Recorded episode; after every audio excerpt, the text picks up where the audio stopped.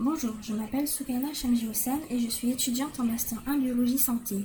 L'article que j'ai choisi s'intitule Un modèle de souris pour le syndrome de détresse respiratoire aiguë induit par le coronavirus MERS, qui a été publié en novembre 2016 dans le journal Nature Microbiology.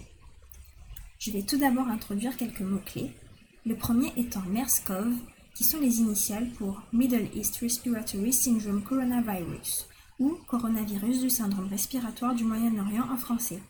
C'est une maladie qui a émergé en Arabie saoudite en 2012. Le virus responsable de cette maladie appartient à la famille des coronavirus, dont les réservoirs sont les chauves-souris. Dans le cas du MERS-CoV, l'hôte intermédiaire est le dromadaire. Depuis 2012, 27 pays ont notifié des cas de MERS. Les premiers symptômes sont peu spécifiques, comme une fièvre, des douleurs musculaires, des céphalées, de la fatigue.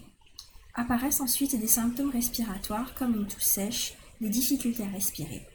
Les cas sévères évoluent en détresse respiratoire qui nécessitent des soins, intensifs.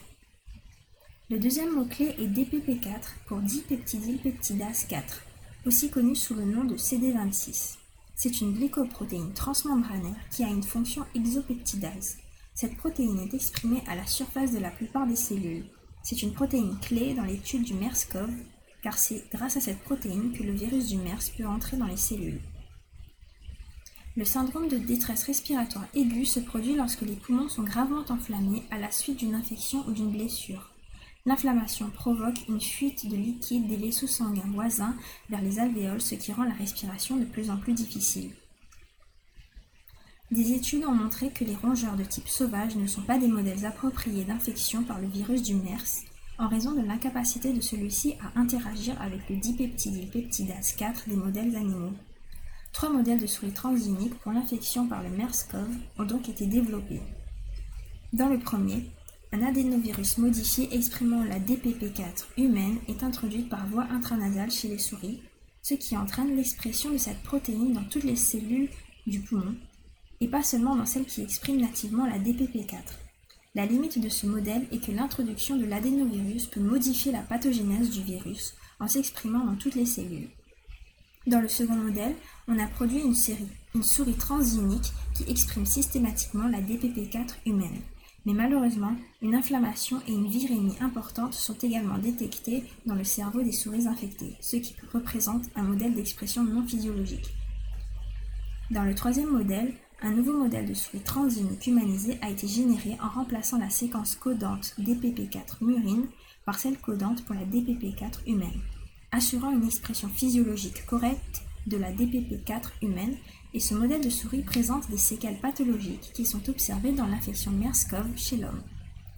Un bon modèle pour MERS-CoV doit alors présenter des interactions fonctionnelles entre le virus et la DPP4 sans perturber les fonctions de cette protéine. L'objectif de cette étude est donc de générer un modèle de souris qui est capable de développer une maladie respiratoire grave induite par le MERS-CoV. Pour générer un modèle animal capable d'intégrer le virus et exprimer les syndromes respiratoires, les chercheurs ont utilisé la méthode CRISPR-Cas9 pour modifier le gène de la dipeptidylpeptidase 4. Les deux régions à modifier sont situées dans l'exon 10 et 11. Chez la souris wild type, les acides aminés donnés par les codes génétiques des régions 288 et 330 sont respectivement alanine et tréonine. Ce sont ces deux acides aminés qui vont être modifiés en introduisant l'ADN contenant la séquence pour la DPP4 humaine, ce qui va générer deux souris transgéniques. Les souris homozygotes qui expriment uniquement la DPP4 humaine et des souris hétérozygotes qui expriment la DPP4 humaine et la DPP4 murine. Les souris sont ensuite infectées par des souches de MERS, MERS 0 et MERS 15, par voie intranasale. L'objectif est de voir si le virus est capable d'entrer dans les cellules via la DPP4 humaine et s'il est capable de s'y répliquer. Pour cela, les chercheurs ont dosé la charge virale dans les poumons et ont effectué une immunohistochimie sur des coupes de poumons. La première figure est un graphique qui montre la charge virale au niveau des poumons chez les souris homozygotes, hétérozygotes et white type infectés par MERS, 15 et MERS 0, à 3 ou 6 jours après infection. La deuxième figure présente les résultats d'une immunohistochimie effectuée sur des coupes de poumons à 3 jours après infection. L'anticorps est dirigé contre les nucléocapsides du virus. Ces deux figures nous montrent que des niveaux significativement élevés de réplication de MERS15 ont été détectés dans les poumons des souris homozygotes et hétérozygotes, tandis que MERS0 était principalement éliminé des poumons au jour 6. Concernant les souris wild type, la charge virale est quasiment nulle, ce qui est normal car ces souris n'expriment que la DPP4 murine. En conclusion, les souris transgéniques ont permis au virus de pénétrer dans les cellules pulmonaires et de s'y répliquer. Pour vérifier si les souris développent un syndrome de détresse respiratoire, voici un résultat de coloration de tissu pulmonaire chez les différentes souris à trois jours après infection. Nous pouvons observer qu'il y a une inflammation sévère dans les poumons des souris homozygotes et hétérozygotes infectées avec MERS15, comparé à une inflammation modérée lors de l'infection à MERS0 pour les souris homozygotes et MERS15 pour les souris wild type.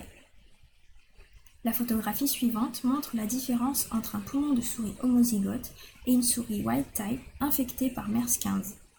L'infection par MERS15 chez les souris homozygotes provoque une hémorragie sévère des poumons. En conclusion, l'adaptation de MERS-CoV chez la souris induit une inflammation aiguë des poumons, similaire au syndrome de détresse respiratoire aiguë.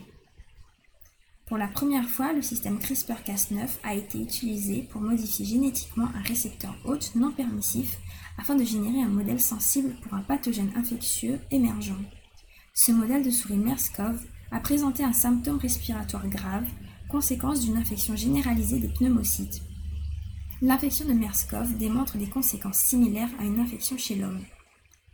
Par conséquent, ce modèle offre la possibilité d'étudier les mécanismes qui conduisent à une pathologie induite par le MERS-CoV en l'absence de toute complication du système nerveux central et permettre la recherche de thérapies et de vaccins contre ces maladies émergentes.